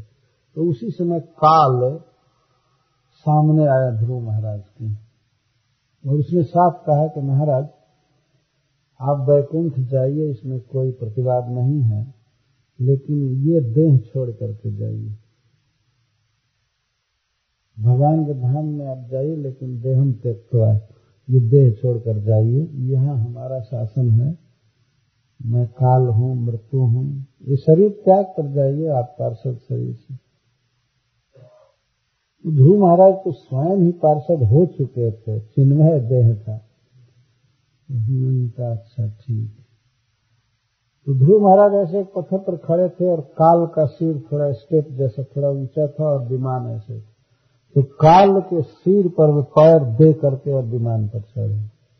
इतना शान के साथ उन्होंने कहा अच्छा अच्छा ठीक है। तो धमाक से उसके सिर पर पैर दिए और विमान पर चढ़े। इस तरह भगवान के भक्त काल के सिर पर पैर दे करके चलते। जो काल पर प्रभु है, सारी देवताओं का नियामक है, स्थान छीन लेता है, देह छीन लेता है। भोग छीन लेता है तहस नहस कर देता है, सृष्टि स्थिति आदि करता है। ऐसा काल भी भगवान के चरणों की शरण में रहने वाले को कुछ नहीं कर सकते। द्वारका तो लोग कह रहे हैं। परम सत्य और अजामिल प्रसंग में देखा गया है कि जब जमराज के दूत जमराज जी के पास पहुँचे और शिकायत किए कि चार सिद्ध आए थे, उस पापी को छुड़ा करके ले गए। तो बातचीत होने लगी कि कौन थे? तो जमराज जी समझ गए कि भगवान के पार्षद थे। उन्होंने उस दिन से साफ़ मना कर दिया कि जो लोग भगवान का नाम बोलते हैं, भगवान को प्रणाम करते हैं और एकादशी व्रत आदि करते हैं, उनके पास भूल करके मत जाना। इन तीन दूतों को ही नहीं जमराज जी उस दिन नरक में काम बंद कर दिए और एक इष्टगोष्ठी किए। और सिखाए सारे दूतों को बुला करके कि जो लोग भगवान का नाम बोलते हैं, उनके पास नहीं जाना। दूतों में से कुछ लोगों ने प्रश्न किया कि, और यदि वैष्णव हो करके भी कोई गलती करे, पाप करे तब जमराज जी कहते हैं कि इसके लिए मैं मैं उनको दंड नहीं दे सकता। मैं अधिकारी नहीं हूँ। मैं तो मनुष्यों का अधिकारी हूँ और मनुष्यों में भी जो पापी हैं उनका, सबको मैं दंड नहीं दे सकता, सबका मालिक मैं नहीं वैष्णवों के मालिक तो भगवान विष्णु हैं। कोई दूध खाने लगा और वो गलती करें, वो अपराध करें तो वो ठीक अपराध करेंगे। भगवान को जो कुछ करना होगा वो करेंगे। हम मालिक नहीं हैं। साफ़ उन्होंने कहा। हम वैष्णवों के मालिक नहीं, आज ही देख लिया कि नहीं तुम लोगों ने? अगर ज़्यादा ज़ोर लगाए होते तो तुम्हारे मरने का ही समाचार अखबार में छपा होता है और कुछ बाकी नहीं होता। देख लिया, आपके सामने देख लिया ना कि मैं उनका मालिक नहीं हूँ। और आकर के दूतों ने सबसे यही पहले प्रश्न किया कि, स्वामी, ये बताइए कि इस दुनिया में कितने ईश्वर हैं? किसका शासन चल रहा है। हम लोग तो आपकी आज्ञा से लेने के लिए गए थे और चार देवता आए, हम लोगों को मारने, पीटने की, जान से मारने की धमकी दी और उसको छुड़ा दिए। तो कौन ईश्वर है? आपका शासन चल रहा है कि किसी और का चल रहा है? जमराज जी ने कहा, मूर्ख हूँ। तुम लोगों को पता नहीं कि हमारे जैसे करोड़ों करोड़ों लोग उनकी आज्ञा पर खटते हैं। वो ईश्वर दूसरे हैं। उनका नाम विष्णु है। उनके पार्षद छुड़ा करके ले गया ज़मीन उस दिन से जमराज ने कहा कि मैं वैष्णवों का मालिक नहीं हूँ। जमराज भी काल के प्रतिनिधि ही हैं। मैं उनका स्वामी नहीं हूँ, उनके स्वामी भगवान। जैसे जनता कोई अपराध करती है तो उसके लिए पुलिस विभाग है, जेल है, लेकिन राजा का लड़का खास कोई गलती करे, परिवार का करे तो राजा उसको दंड देगा कि पुलिस को दे देगा। उसको दूसरा व्यक्ति नहीं जज करेगा। अरे राजा एक थप्पड़ मारेगा, कुछ करेगा, ठीक कर देगा। अगर वैष्णव से गलती होती है तो भगवान देखते हैं। उसके अधिकारी जमराज नहीं है, कोई दूसरा नहीं इस तरह नजत्र काल प्रभु पर प्रभु वहाँ काल की दाल नहीं गलती है आपके चरण कमलों के शरण में जो रहते हैं। इसलिए हे प्रभु भवाय नस्तम भव विश्व भावन तमेव माता सुहृद पति पिता तम सदगुरुर्न परम च दैवतम जस्यानुवृत्या कृतिनो बभूविमान इसलिए हे प्रभु, आप हमारे भाव के लिए हो, ये भाव का अर्थ है समृद्धि। हमको हमेशा आप सुख दीजिए। आप जब चले जाते हैं तो हम मरने लगते हैं। तो हमारे भाव के लिए होइए हमारे समृद्धि के लिए आप होइए, भवाय नष्ट भव विश्व भावना। हे विश्व को जन्म देने वाले और विश्व को सुख देने वाले, आप हम लोगों को सुख दीजिए। यहाँ सुख देने का तात्पर्य है कि अपने दर्शन की समृद्धि हम लोगों को दीजिए। आप हम लोगों के आँख के सामने से मत जाइए, नहीं तो हम मर जाएँगे। तो भगवान ने कहा कि अरे, आपके परिवार में आपकी माँ है, पिता है, स्वजन है, बंधु हैं, गुरुजन हैं, उनके साथ सुखी रहिए, आप मेरे बिना क्यों इतना तड़पते? तब कहते हैं, त्वमेव माता सुहृद पति पिता तुम सदगुरु न परमम से दैवतम। तुम एव आप ही हमारी माँ है। हमारी माँ कोई दूसरी नहीं है। एवं शब्द लगा करके अन्य के मातृत्व का निराश कर रहे हैं। हमारी और कोई माँ नहीं है, आप ही हमारी माँ है। त्वमेव माता अर्थ सुहृद पति पिता। आप ही हमारे भाई हैं, सुहृद हैं, बंधु हैं, पति हैं, राजा है, स्वामी है। और आप ही पिता है। यह एवं शब्द सब जगह लगाना पड़ेगा। त्वमेव माता, त्वमेव पिता, त्वमेव बंधु, इत्यादि। त्वमेव सदगुरु। तुम सदगुरु आप ही हमारे गुरु हैं। हमारा कोई गुरु नहीं है। और आप ही हमारे परम इष्ट देव हैं। दूसरा कोई देव नहीं। इसलिए आप हमारे आँखों के सामने से जाइए मत। जितना दिन आप रहते हैं हस्तिनापुर या मथुरा की तरफ़ तो हमारा एक एक क्षण कोटि कोटि वर्ष जैसा दिखता है। ये लास्ट श्लोक में कहेंगे लोग। इसलिए आप यहीं रहिए, द्वारका में रहिए। वैसे तो आप विश्व के पालक हैं। जब विश्व के पालक हैं तो द्वारका वासियों के पालक तो आप हैं ही। हम लोगों के साथ तो आपका इमीडिएट संबंध है। हम लोग तो आपके हैं।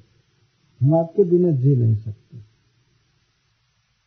इस संसार में तो व्यक्ति अपने संबंधियों के साथ बड़े आराम से जी रहा है। कहता है ना कि ईस्ट और the west, home is the best. अपने परिवार में आदमी बहुत सुख मानता है। परिवार में माता पिता होते हैं, बच्चे होते हैं, पत्नी होती है, भाई होते हैं। एक संयुक्त परिवार की बात कर रहे हैं। और वास्तव में लौकिक दृष्टि से यह बहुत सुखमय स्थिति है, परंतु वास्तविक दृष्टि से जिस परिवार में कृष्ण नहीं है, वह परिवार सुख में नहीं है। बहुत दुर्दशा है, समझिए। माँ बहुत स्नेह करती है, जन्म देती है, पालन करती है, बच्चों का पोषण करती है, लेकिन भगवान जितना स्नेह करते हैं, उस स्नेह के आगे कोई तुलना ही नहीं। श्रीमद भागवतम में बताया गया है कि यदि माता पिता सारे माता पिता के स्नेह को, गुरुओं के, देवताओं के स्नेह को एक जगह किया जाए, उनके स्नेह को तो सारा स्नेह एकत्रित होगा तो एक सीकर जैसा होगा। सीकर का अर्थ है किसी लोटे में, बाल्टी में, एक सीक को बोरते हैं और उसको ऐसे फिर छिड़कते हैं। तो उससे जो सूक्ष्म बूंदे बनती हैं, उसको सीकर कहा तो सारे गुरुओं की, सारे देवताओं की, सारे माता पिता आदि की, बंधुओं का जो स्नेह है, कृपा है, सबको कंबाइन किया जाए। तो भगवान के स्नेह, सुधा सिंधु के सामने वह एक सीकर के समान होगा। इतना भगवान स्नेह करते हैं। उसकी कोई तुलना नहीं है। ठीक है, स्नेह करते हैं, देखने में लगता है बहुत स्नेह कर रहे हैं, लेकिन भगवान जो स्नेह करते हैं, उसके सामने कोई तुलना नहीं और अनादिकाल से जीवों के सहज ही ऐसी है। करते आ रहे हैं, सृष्टि करते हैं, चलाते हैं, कोई भजन करे या न करे। लेकिन सबको भोजन देना, कपड़ा देना, पृथ्वी देना, सब कर ही रहे और परमात्मा के रूप में हृदय में स्थित होकर के स्मृति, ज्ञान, या विस्मृति, निद्रा आदि देना, ये भगवान का सहज हितैषिता का कार्य। भगवान के इस गुण की चर्चा सत्यव्रत महाराज की है आठवें स्कंध में। सारे देवताओं के, गुरुओं के माता पिता आदि के स्नेह को इकट्ठा किया जाए तो भगवान के स्नेह समुद्र के सामने वह एक सीकर के समान भी नहीं होगा। ऐसा नहीं कहते हैं कि एक सीकर जैसा हो जाएगा। नहीं, वो भी नहीं होगा। इतना भगवान का स्नेह। इसीलिए यहाँ ये द्वारकावासी कह रहे हैं हमारी कोई माँ नहीं है, हमारा कोई पिता नहीं है। आप ही हमारे माँ हैं, आप ही हमारे पिता हैं, आप ही हमारे गुरु हैं, आप ही भाई हैं, आप ही पति हैं, आप ही स्वर्ग हैं। और आपकी सेवा करके ही हम कृति होंगे। बस आपके साथ रहना है, आपकी सेवा करना जस्या निवृत्तिया कृतिनो बभोई माँ आपके अनुवृत्ति से आपके साथ रहने से, आपकी सेवा करने से ही हम धन्य होंगे। हमारे जीवन में बस यही सफलता मानी जाएगी। हमारा धन यही है कि हम आपकी सेवा करें। अनुवृत्ति का अर्थ सेवा। अनुवृत्तिया सेवा से। हम अपने इंद्रियों से आपकी सेवा करें, आपके साथ रहें, आपको देखें, आपको प्रसन्न रखें। बस हमारे जीवन की सफलता यही है।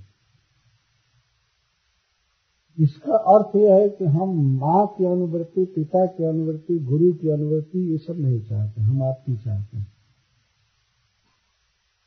इतना अनन्य प्रेम है इनका भगवान के प्रति। इस संसार में मनुष्य भगवान से बिल्कुल प्रेम नहीं करता है। हम लोग देख रहे हैं कुछ स्वजनों से, परिवार से, देह के संबंधियों से प्रेम करते हैं। लेकिन द्वारका के लोग ऐसे नहीं हैं। ये ब्रज के भी लोग ऐसे नहीं हैं। वो देह से उत्पन्न है तो उससे प्रेम करो। वो कृष्ण से प्रेम करते हैं। इस विषय में ब्रज लीला में एक बहुत ही सुंदर प्रसंग आया है, जिसमें ब्रह्मा जी बछड़ों को और गोप बालकों को चुरा लिए। तो भगवान स्वयं ही गोप बालक बन गए और बछड़ा बन गए। और अपने से अपने को लेकर के ब्रज में जाते थे, वन में रहते थे। रोज साल भर लीला चली। तो हुआ क्या कि पहले जो ब्रजवासी कृष्ण से प्रेम करते थे अपने अपने बच्चों से नहीं करते थे, कृष्ण से करते थे। और गौएँ कृष्ण से प्रेम करती थी, अपने बच्चों से नहीं। लेकिन जब श्री कृष्ण स्वयं ही बछड़ा बन गए थे और गोप बालक तो उन ब्रजवासियों का और गौओं का अपने अपने बच्चों के प्रति अपने अपने बच्चों से प्रेम बढ़ गया। जितना प्रेम कृष्ण से था, उतना ही प्रेम अब अपने बछड़े से हो गया। गौएँ रात दिन चाटना चाहते थे पिला पिला, दूध पिलाना चाहते थे और गोप अपने बच्चों को गोद में लेना चाहते थे। माताएँ बहुत स्नेह से बच्चों की सेवा करने लगी। उनको पता नहीं था कि ये कृष्ण है, लेकिन वस्तु शक्ति तो होती है ना। सहज प्रेम हो गया। जितना कृष्ण से था, उतना हो गया। तो श्री बलराम जी इस बात को देख करके चकित होने लगे कि ये कौन सी माया है कि लोग देह के संबंधियों में इतना अटैच्ड हो रहे हैं। इतनी आसक्ति क्यों हो रही है? कि क्या है वो विचार करने लगे तो स्वयं अपने निर्णय पर नहीं पहुँच पाए। कि भगवान की एक लीला तो श्री कृष्ण से पूछे, कृष्ण यह बताओ कि ये ब्रजवासियों का प्रेम और गौओं का प्रेम अपने बच्चों में क्यों हो गया? तुम्हारे जैसे। तब भगवान ने हंस करके कहा कि मैं ही तो इस रूप में हूँ और वो सारी सारा रहस्य बताया। तो बलराम जी चुपचाप रह गए। रहस्य को खोले नहीं। पाँच छह दिन बाकी था एक साल में। तो उस समय बलराम जी देखे। इस तरह से ये संसारिक जीवन है कि देह के संबंधियों में प्रीति होती है। देह के संबंधियों में अथवा कोई सांसारिक सुविधा देता है तो उससे प्रेम होता है लोगों का। उससे आसक्ति बढ़ती है। कोई किसी को सहारा देता है कुछ देता है। अथवा देह का सहज संबंध ही है। देह से संबंध। अथवा विवाह आदि का संबंध है। तो उससे व्यक्ति प्रेम करता है। लेकिन माया से पार होने का अर्थ यह है कि वो देह के संबंधियों से नहीं, या संसारिक सुविधा देने वालों से नहीं, वो वास्तव में कृष्ण से प्रेम करता है। द्वारकावासी तो भगवान के नित्य परिकर हैं, उनमें माया का तो कोई प्रभाव का लेस का गंध भी नहीं है। तो वे लोग इस बात को कहते हैं, एवं लगा करके, एवं अवधारणा में लगाया जाता है, बस बस, आप ही माँ है, आप ही पिता है, आप ही सूर्य हैं, आप ही हैं। मतलब अनन्य भाव को व्यक्त कर रहे हैं। त्वमेव माता सुहृद पति पिता तुम सब गुरु न परमम से दैवतम। आप ही सब कुछ आप ही हितोपदेशता है और आप ही हमारे सब कुछ हैं। आप ही हमारे ईश्वर हैं देव हैं, सब कुछ हम दूसरे को नहीं जानते हैं। बस आपकी सेवा का अवसर मिले, इसी में हमारी धन्यता है, हमारे जीवन की कृतार्थता है। यह बात कह करके एक श्लोक वो लोग बोल रहे हैं। जो श्लोक ऐसा आचार्यों का मन मानना है किसी किसी का कि यह मूल पाठ में नहीं है, बाद में प्रचलित हुआ। अथवा हो सकता है मूल में। अच्छा हाँ इस श्लोक के बाद है वो। तो हम लोग आपके सेवा से ही कृतकृत्य होंगे। तो वही अपनी कृतकृत्यता बता रहे हैं कि जब हम आपको देखते हैं तो यही हमारे लिए सबसे बड़ा आनंद है। अहो, सनाथा भवता स्म जद्वयम। त्रैविष्टपानामपि दूरदर्शनम पश्येम रूपम अच्छा।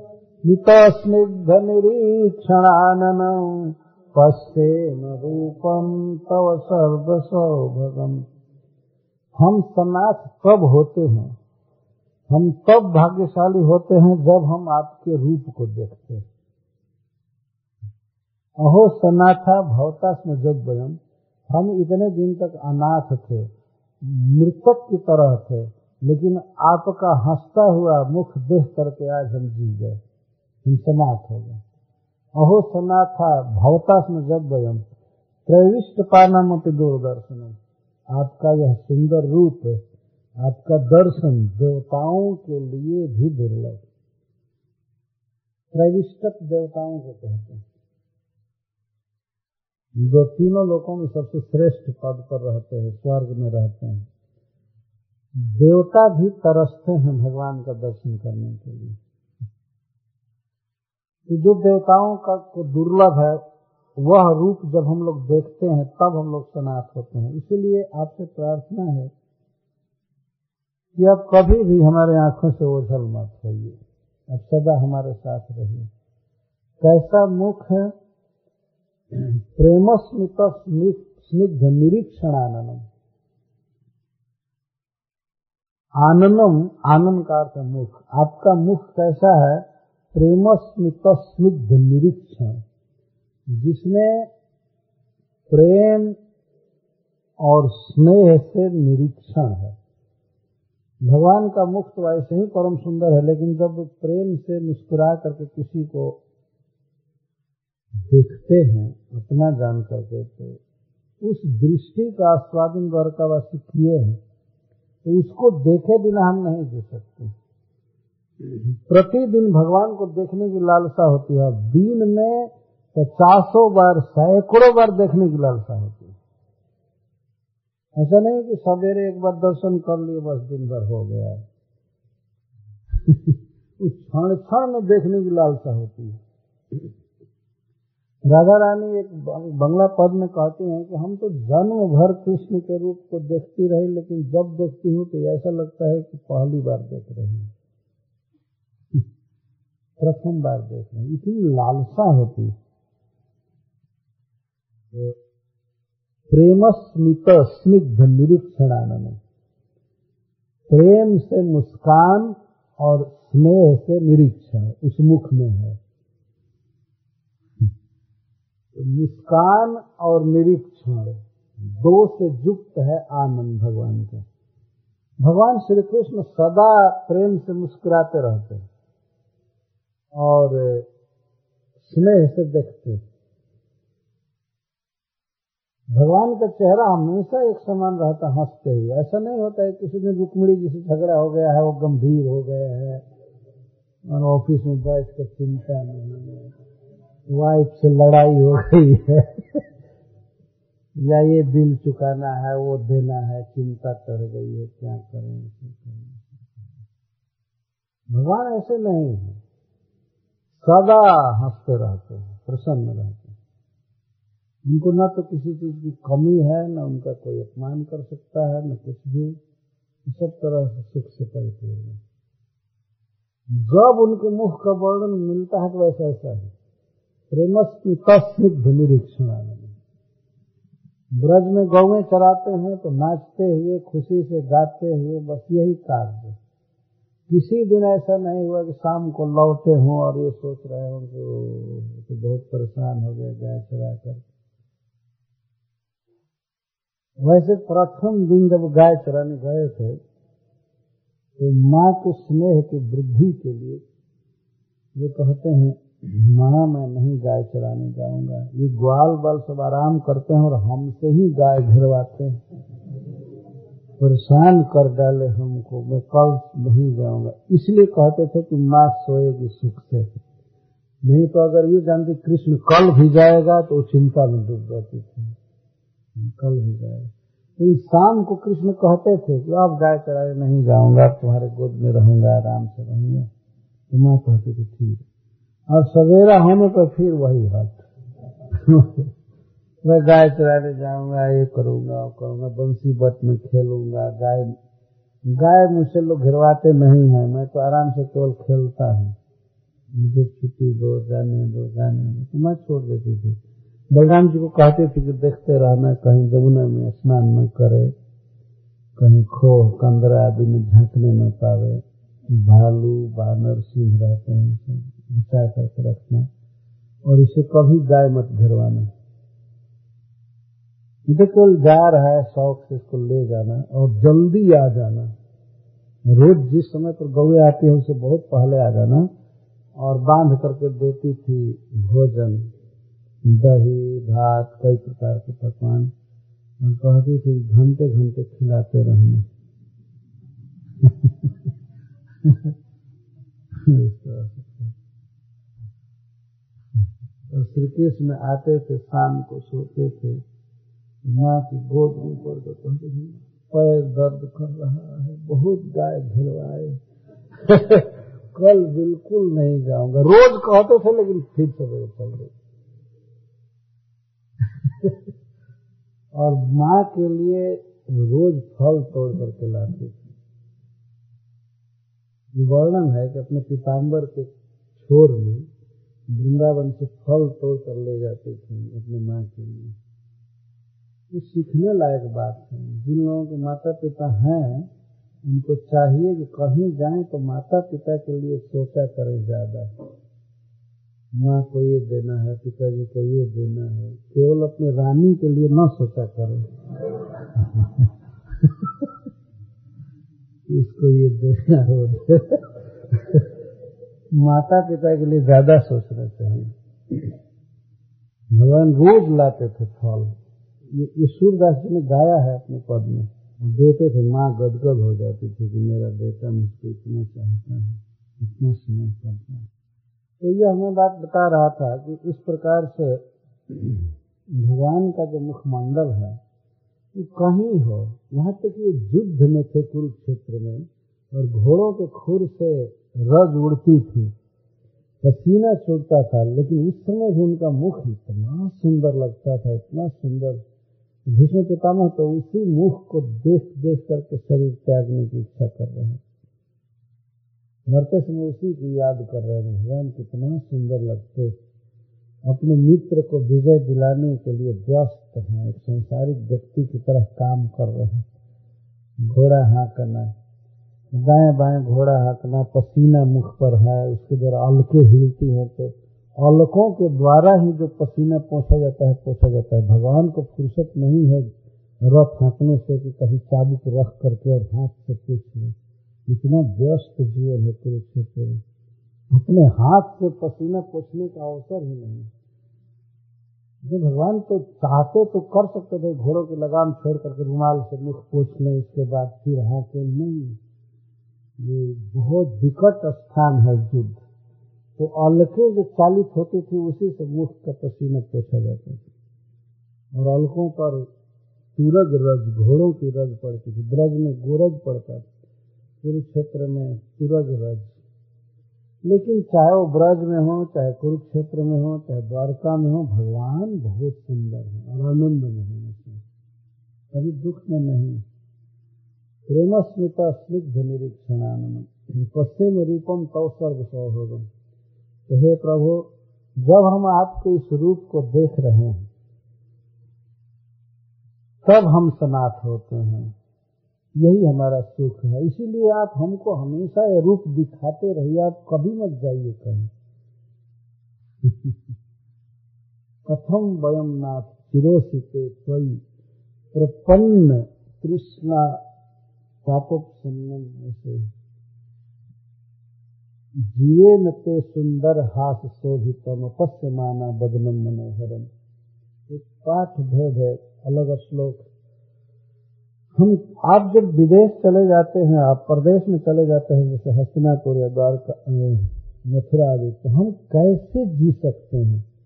कथम जीवे में जो जीने की बात छोड़ दीजिए आगे वाले श्लोक में कहते हैं जरियम बुजाक्षा पशसार भो भवान कुरुन मधुन वाथ सुहेद दृक्षया। तत्राब्द कोटि प्रतिमह क्षणो भवे रविम बिनाक्षरिवनास्तवच्युत हे अच्युत, जब आप अपने बंधुओं को देखने के लिए हस्तिनापुर या मथुरा चले जाते हैं ब्रज में चले जाते हैं। तो उस समय हमारा एक एक क्षण, कोटि वर्ष जैसा बीतता है। इससे सिद्ध होता है कि भगवान मथुरा जाते थे। यहीं पर भागवत में ये बात प्रकट हो रही है। कुरुन मधुन। कुरुन का तो साफ़ अर्थ है, हस्तिनापुर के लोगों से मिलने के लिए जाते थे। और मधुन का अर्थ है मधुवंशियों से मधु प्रदेश, मधुबन ब्रज में जाते थे। यह संकेत मिलता है। क्योंकि द्वारकावासी कहते हैं कि जब सुहृद दृक्षया जब अपने बंधुओं को देखने के लिए, युधिष्ठिर आदि को देखने के लिए हस्तिनापुर जाते हैं और नंद आदि को देखने के लिए मधुबन जाते हैं, उस समय तत्र, उस समय अब्द कोटि प्रतिमा क्षण भवित हमारा क्षण भी कोटि कोटि वर्ष के समान हो जाता है। आपके देखे बिना आपके विरह में एक क्षण कोटि वर्ष जैसा लगता है, इतना दुख होता है अब लगता है समय बीत ही नहीं रहा है। दुख छा जाता है। तो द्वारका वासियों का बस यही सुख है, कृष्ण को देखना, कृष्ण की सेवा करना, और कोई दूसरी चेतना नहीं है, दूसरी आकांक्षा नहीं इसलिए कहने का आशय है कि अब आप मत गए प्राय आप अपसार अपसार का अर्थ है कि आप भाग जाते हैं। आप तो द्वारका में बहुत कम रहते हैं। उधर से अर्जुन आता है, बस लेकर भाग जाता है। वास्तव में ऐसे भगवान करते थे। बिना पहले नोटिस दिए बस कोई मित्र आया, उसके साथ चल दिए। वृंदावन चले जाते थे, अथवा कुरुक्षेत्र चल हस्तिनापुर जाते थे, इधर उधर चले जाते थे। जब आप चले जाते हैं तो आपको देखे बिना हमारा एक क्षण कोटि वर्ष जैसा दिखता है। हमारी वही दशा हो जाती है जैसे सूर्य के बिना आँखों की दशा हो जाती है। रवि बिनाक्षण नष्ट वाचित है। अच्युत आपके बिना हम लोगों की दशा क्या होती है? हमारी आँखें इतनी दुखी हो जाती हैं जैसे सूर्य के बिना आँखें। यदि सूर्य न रहे तो आँखें रहते हुए भी कुछ भी नहीं देख पाती हैं। यदि लाइट न रहे तो कुछ भी नहीं देख सकती। तो सूर्य के बिना आँखों की जो दशा होती है, देखे बिना वही दशा हमारी हो जाती है। आप ही हमारे जीवन है, आप ही लाइट हैं, प्रकाश हैं, सब कुछ आप ही हैं। इसलिए आप हमारे नेत्रों से उझल मत होइए सदा हमारे साथ रहिए, यही हमारी प्रार्थना है। भगवान से और कुछ नहीं मांग रहे हैं कि हमको यह दीजिए, वह दीजिए। बस आप हमारे साथ रहिए, द्वारका में रहिए, आपके बिना हम जी नहीं सकते। और वास्तव में भगवान के परिकर भगवान के बिना उसी तरह नहीं जी सकते हैं। जैसे जलचर जीव को मछली को पानी से बाहर कर दिया जाए तो नहीं जी सकते। हम लोग तो ऐसे भी जी रहे हैं। जी क्या रहे? हैं खुश हैं। संसार में देख ही रहे हैं, कोई स्पोर्ट्स में लगा हुआ खेल कर रहा है, कोई कुछ कर रहा है, कोई कुछ कर रहा है इसमें मस्त है। लेकिन भगवान के जो नित्य परिकर हैं भगवान के बिना एक क्षण भी नहीं जी सकते। इति चोदिता वाच प्रजानां भक्तवत्सलः। श्रृणवानोनुग्रहं दृष्टा द्वितन्वंत्र विशतपुरी। इस प्रकार अपने प्रजा के, इस तरह के स्नेह में वचनों को सुन करके भगवान बड़ा आदर किए। श्रृणवाना सुन रहे थे ध्यान से। श्रृणवाना शब्द का यहाँ अर्थ है भगवान बड़े प्रेम से उनकी बातों को सुन रहे थे। ऐसा नहीं कि कोई कुछ कहे और ध्यान ही न दिया जाए। सब पर भगवान देख रहे थे, उनके वचन को स्वीकार करे कितना भगवान सुशील हैं और प्रेमी हैं, देखिए। हस्तिनापुर की नारियों का अभिनंदन किए, उनकी बात सुने, फिर द्वारका के लोगों का एक एक पर दृष्टि डाल रहे हैं और स्वीकार कर रहे हैं, सुन रहे हैं। सुनवान एक एक की बात को सुन रहे हैं। और इस प्रकार से सबको प्रसन्न करते हुए द्वारका में प्रवेश किए पुरी। तो भगवान द्वारका में प्रवेश कर रहे हैं तो कौन कौन लोग उनका स्वागत करने आए हैं और किस तरह वे द्वारका में चल रहे हैं? यह कथा तथा किस प्रकार वे अपने माता पिता से पहले मिले, अपनी माँ से मिले और इसके बाद अपने पत्नियों से अपने घर में वे सुख से रहने लगेंगे यही कथा है। भगवान जब अपने पत्नियों के साथ हो जाएँगे तो ये भक्तों को बहुत संतोष होता है सुन करके कि भगवान ये युद्ध से हैरानी परेशानी से मुक्त होकर द्वारका में आराम से रह रहे हैं। यहीं पर कथा का विश्राम किया जाएगा। ये कथा कल पूरी होगी। द्वारका में चलते हुए और अपने स्वजनों से, खासकर पत्नियों से मिलते हुए भगवान। हरे कृष्ण। Thank you.